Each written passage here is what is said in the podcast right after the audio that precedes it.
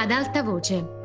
Manuela Mandracchia legge C'era due volte il barone Lamberto di Gianni Rodari.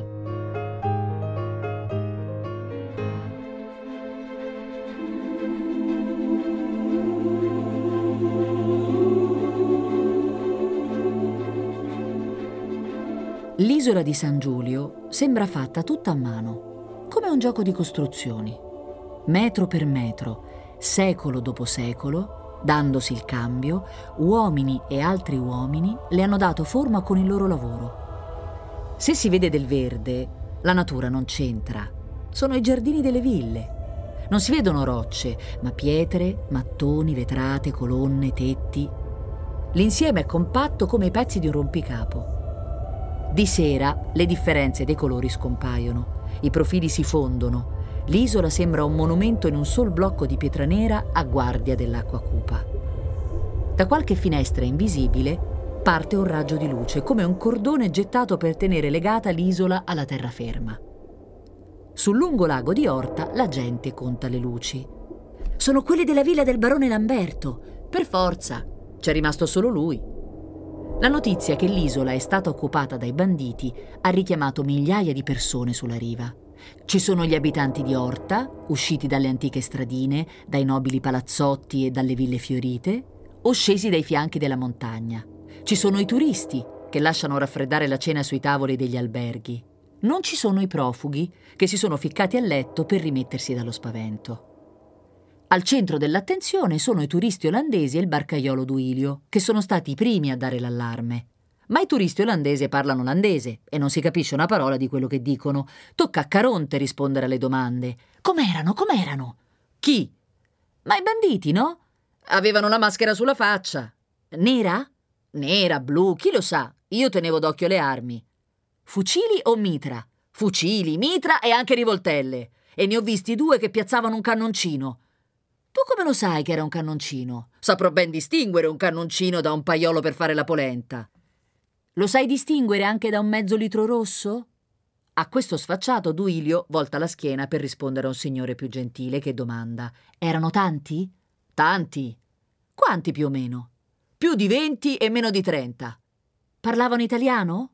Certo, altrimenti come avrei fatto a capire quando mi hanno detto che nessuno poteva scendere e che dovevo fare marcia indietro? Parlavano italiano. Bene? Non sono mica il maestro per dare i voti. Buona questa, Caronte. I voti ai banditi. Sette più, cinque meno. Ma adesso i voti non li danno più neanche i maestri. Insomma, forse avevano un accento, che so, milanese, siciliano, inglese, tedesco, banditesco, interrompe uno spiritoso. Duilio ha già raccontato venti volte com'è andata. Tutti quelli che l'hanno sentita raccontare da lui a loro volta l'hanno ripetuta altre 20 volte a chi non l'aveva sentita. Ma c'è sempre qualcuno che arriva adesso adesso e vuole sentire la storia da capo, così poi potrà riferirla a quelli che arriveranno più tardi. Gli olandesi continuano a parlare olandese e intorno a loro sono in molti a fare di sì con la testa, anche se non capiscono un H. Un tale a un certo punto si rivolge a un olandese grosso che gli altri chiamano professor e gli fa Do you speak English? Il professore si rischiara tutto e attacca a parlare in inglese, ma quello là si spaventa e scappa. Altri olandesi provano a parlare in tedesco o in francese. Allora si trovano cittadini che hanno lavorato in Germania o in Francia e capiscono queste lingue. Così la comunicazione è stabilita e i turisti sono ai sette cieli.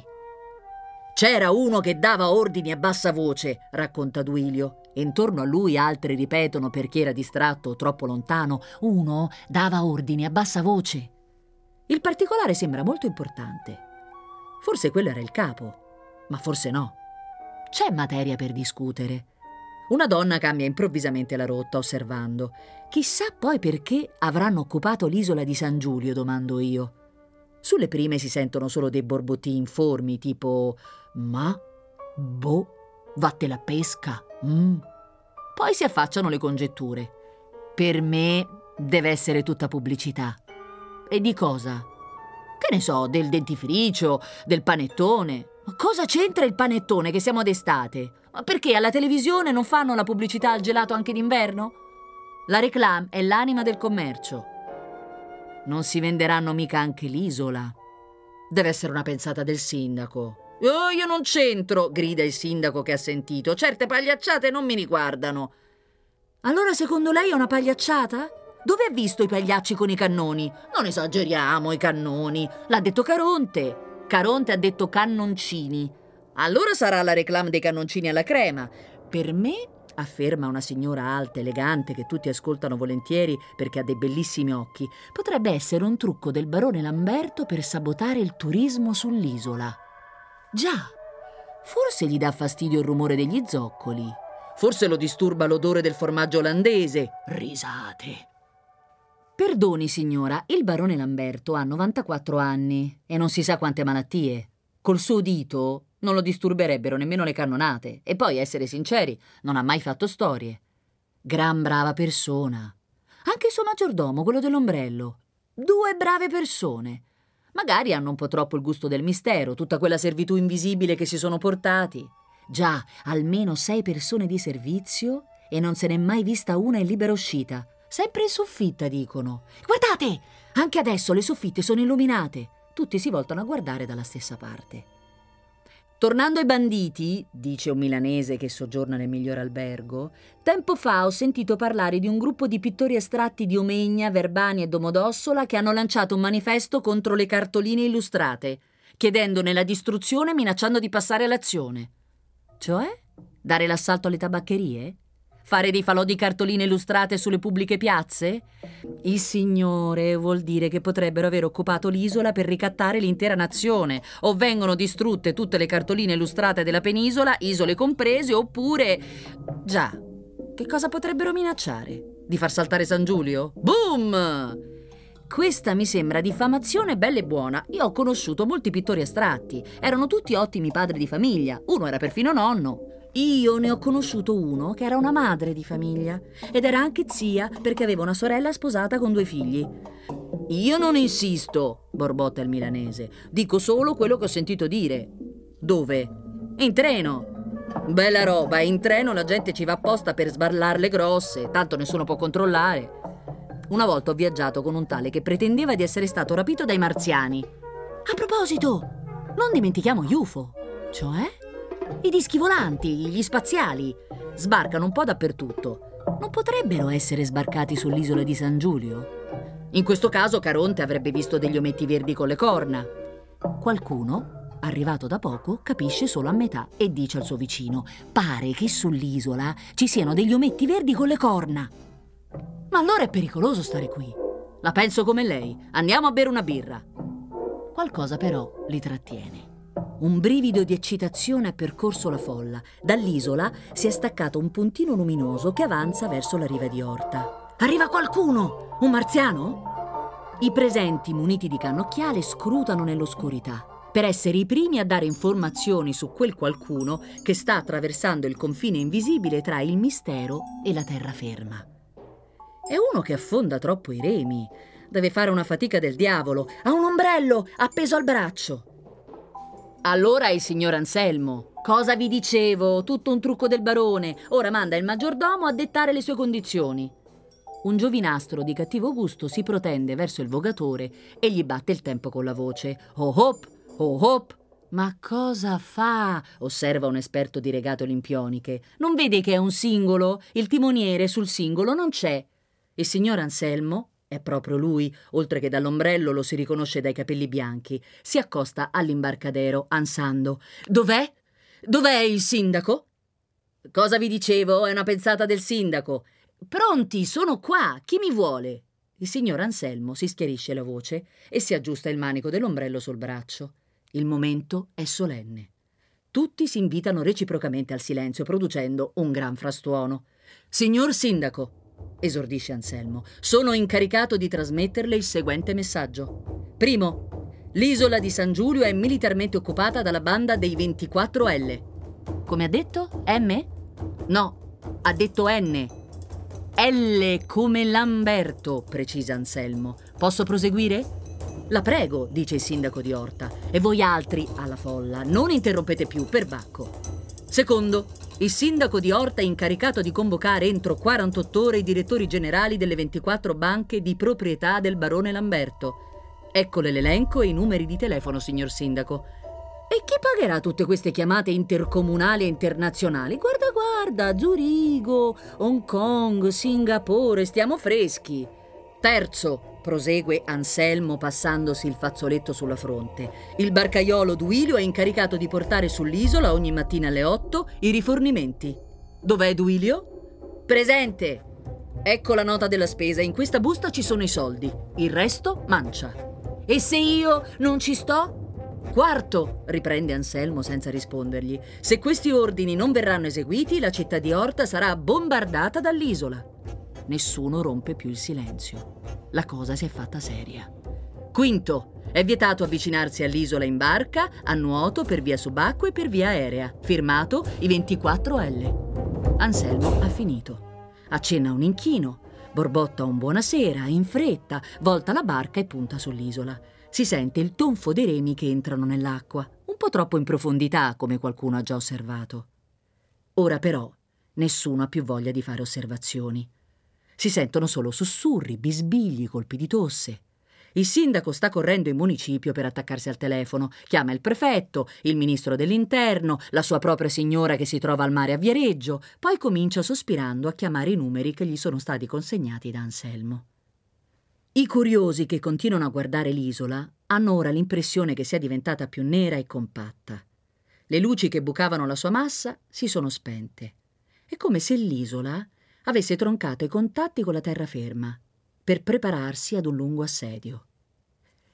Così deve averla vista prima dell'anno mille l'imperatore Ottone, quando vi si rinchiuse il re d'Italia Berengario, e ci vollero delle settimane per costringerlo alla resa. Sconfitto Berengario, si rifugiò a San Giulio sua moglie, la regina Villa, con tutti i tesori del regno. Ottone dovette ricominciare da capo l'assedio, che questa volta durò un bel pezzo, chi dice due mesi, chi tre. Alla fine fecero un patto. La regina consegnò all'imperatore i suoi tesori e quello la lasciò libera di andare dove voleva, uno a uno. Vecchie storie di gente morta da mille anni, ma le pietre dell'isola se le ricordano e prendono adesso un'aria minacciosa nel buio. Andiamo a dormire, dice la gente. Andiamo.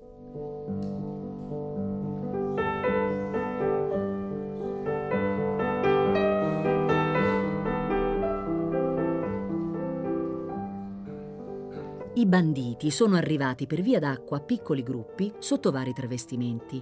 Alcuni hanno affittato una barca a Pettenasco. Erano in uniforme da Boy Scout. Hanno spiegato che venivano da Domodossola in gita. Altri hanno rubato a Omegna prima dell'alba un'imbarcazione a vela appartenente al primario dell'ospedale. A Pella ricorderanno due frati allegri e simpatici che si sono fatti portare all'isola in motoscafo e dopo aver pagato il pilota gli hanno dato anche la benedizione. Il pilota ha scherzato con loro. San Giulio però non aveva bisogno del motoscafo per attraversare il lago. Distendeva sull'acqua il suo mantello, ci montava sopra e via, senza vela né motore. Noi non siamo tanto santi, hanno detto i due falsi frati. E poi, come vedi, non portiamo mantello perché non è la stagione. Sull'isola si sono riuniti nell'antica basilica, come un gruppo di pellegrini. Il capo ha dato gli ordini. Questi di guardia sulle coste, questi sul campanile, questi altri alle mitragliatrici e ai cannoncini. Gli ultimi tre con lui alla villa dal barone Lamberto. Hanno bussato. Anselmo è venuto ad aprire e si è sentito chiedere: Piove lì dentro? No, perché? Scusa, vediamo che porti l'ombrello. Ci sono affezionato. È un ricordo del mio povero babbo che era di Gignese e faceva l'ombrellaio. Bravo, Onora il padre e la madre. Ora dentro, chiudi la porta, qua la chiave, chiama il barone. Chi devo annunciare, per favore? Scegli tu. Questa è una pistola, questo è un mitra. Fila. Anselmo ha obbedito ed è corso dal barone che si stava allenando al punching ball e lo ha accolto con entusiasmo. Guarda Anselmo, guarda che diretto, osserva come raddoppio, ammira che schivate. Nota il movimento delle gambe, domani farai una corsa a Milano, ti do l'indirizzo di una palestra, mi andrai a cercare un pugile disposto ad allenarmi. Direi un peso medio, che te ne pare? O sarà meglio un medio massimo? Per la paga offrigli solo il doppio di quello che chiede, non bisogna esagerare. Signor barone, permetta una parola. Dimmi, Anselmo, ma cos'hai? Com'è che ti trema l'ombrello? Ci sono giù dei signori, signor barone. Mandali via, non aspetto nessuno. Non si può, signor barone. Sono armati. Armati? Che tipi sono? Non si vede, signore. Hanno il volto coperto dalle maschere. Mascherati. Ma è tutto uno sbaglio, Carnevale è passato da un pezzo. Se il signor barone vuole rifugiarsi in soffitta o in cantina, dirò a quei signori che al momento è assente e che provino a ripassare domani. No, Anselmo, così non va. Sei troppo vecchio per esporti a certi rischi. Scendo immediatamente, intanto offre a quei signori aranciata, camomilla, quello che desiderano. Anselmo è tornato dai banditi. Il signor barone verrà subito. Esatto. È proprio quello che deve fare. Il barone si è tolto la tuta da ginnastica, ha indossato un paio di blue jeans e una maglietta azzurra. Si è presentato ai suoi visitatori con un ampio ospitale sorriso. Buongiorno, signori. In che cosa posso esservi utile?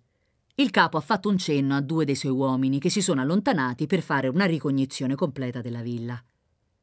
Signor barone, ha detto il capo, lei è nostro prigioniero. Non ricordo di aver dichiarato la guerra a nessuno, ha risposto il barone, e non ricordo di aver perduto alcuna battaglia. La sua risposta, ha detto il capo, dimostra che lei è un uomo coraggioso. Me ne compiaccio.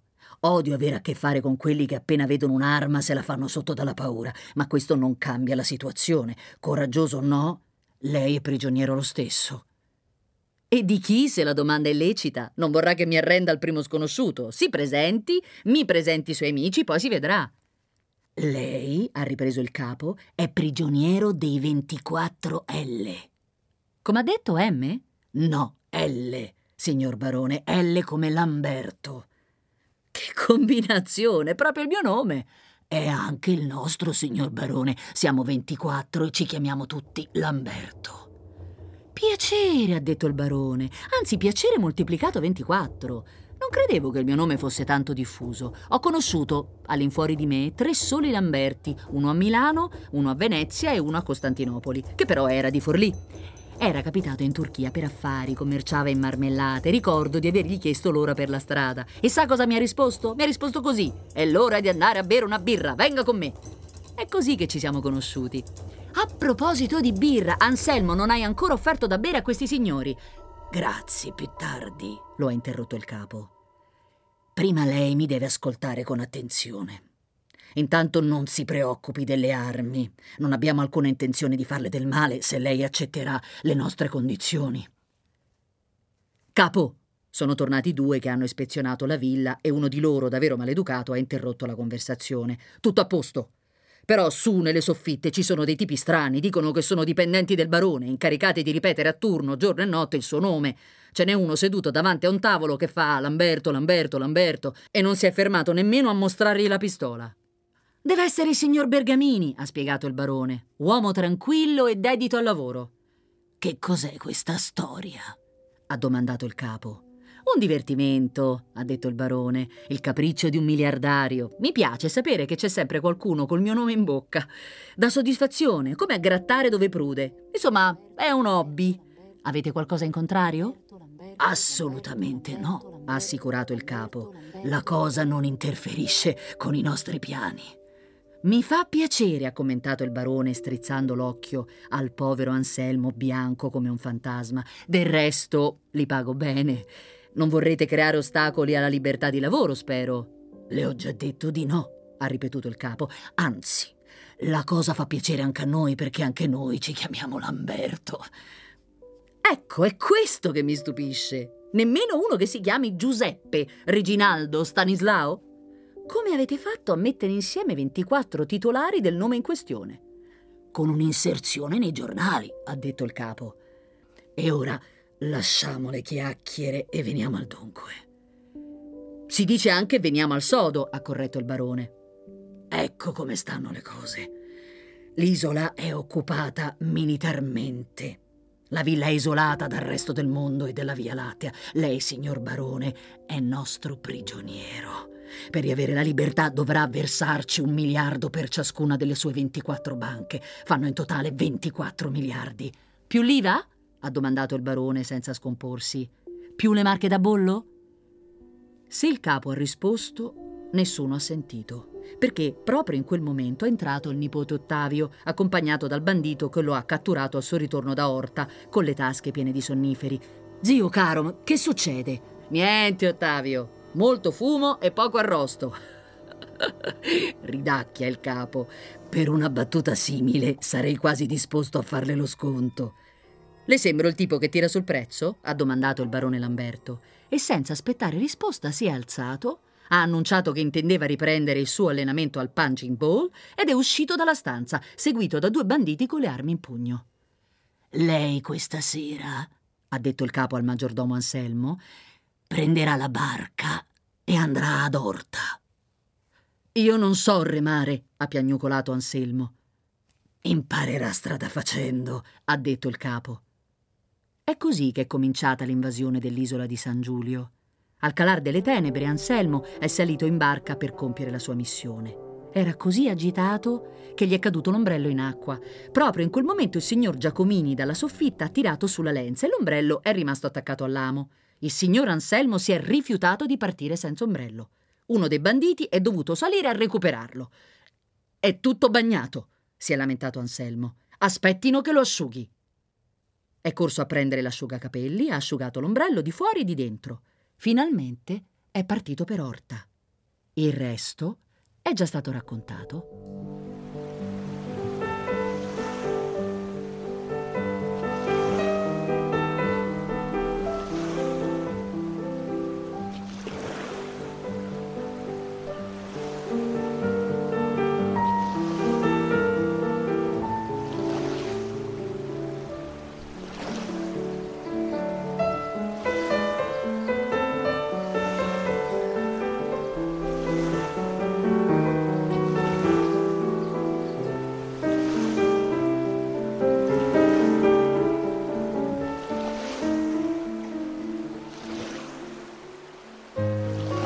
Manuela Mandracchia ha letto C'era due volte il barone Lamberto. A cura di Fabiana Carobolante, Jacopo De Bertoldi, Lorenzo Pavolini e Chiara Valerio. Regia di Riccardo Morese. Tutte le puntate sul sito di Radio 3 e sull'app Rai Play Radio.